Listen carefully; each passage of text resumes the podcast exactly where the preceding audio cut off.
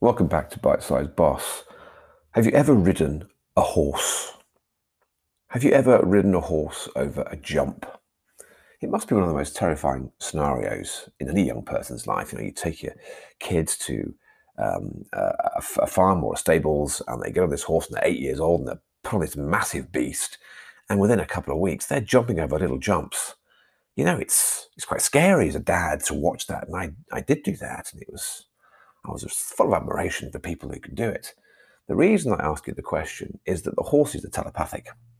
When you approach a jump with a horse, they know if you're committed or not. If they don't think you're committed, they won't jump. They will stop. They will throw you off. It's an incredible piece of intelligence by a beautiful animal. The same is true of organizations. If you don't want it enough, if you lack conviction, if you lack utter decisiveness, when you've decided to do something, when you have expressed your regard for your organization, when you're getting into the area of sentiment and commitment and getting your team on board, you must want it more than anybody else. Even if possibly inside your soul you're not quite there yet, you must want this. You must want the success of the organization. You must back the strategy. You must back the values. You must back the people. You must not show any indication whatsoever of doubt. You are there to be the emotional leader. You are there to be the conviction leader. Belief, belief in your organization, what it stands for, what it's achieving, its people, where it's going, how it's going to use its resources, how it's going to fly and be successful must be unquestionable among your team. If they begin to doubt that, they'll, like the horse, throw you off. They'll reject you. You must be the conviction Convicted, convicted person in chief of your organization. This is uh, true in all scenarios, the one-to-one scenarios, the meetings, the three, four people meeting, the big speeches, the papers that you write. You must show utter commitment.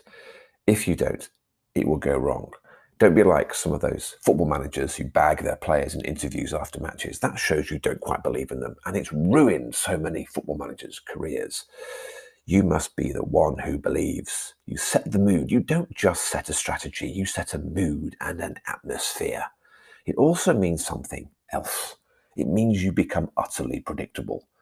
People will be, then be able to work with you because they know what you believe in. They know why you believe it. They know you're absolutely behind it, and they'll be able to do their jobs within that context. You're a huge context giver, and that's not just the facts and the figures. That's not just a commitment to the bottom line. That's a commitment to the mood, atmosphere, character of your organization. So be utterly, predictably passionate.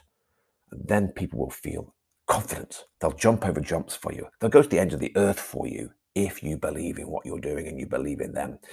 It is a very important part, particularly those first few months of being a leader of an organization. Believe in it.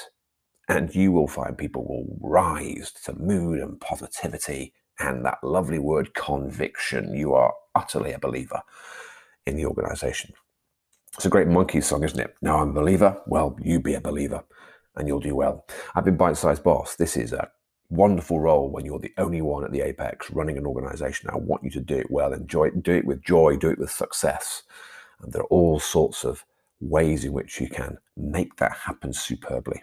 Be conviction, have conviction, be the convicted person in chief, be the predictably passionate person, and you'll do well.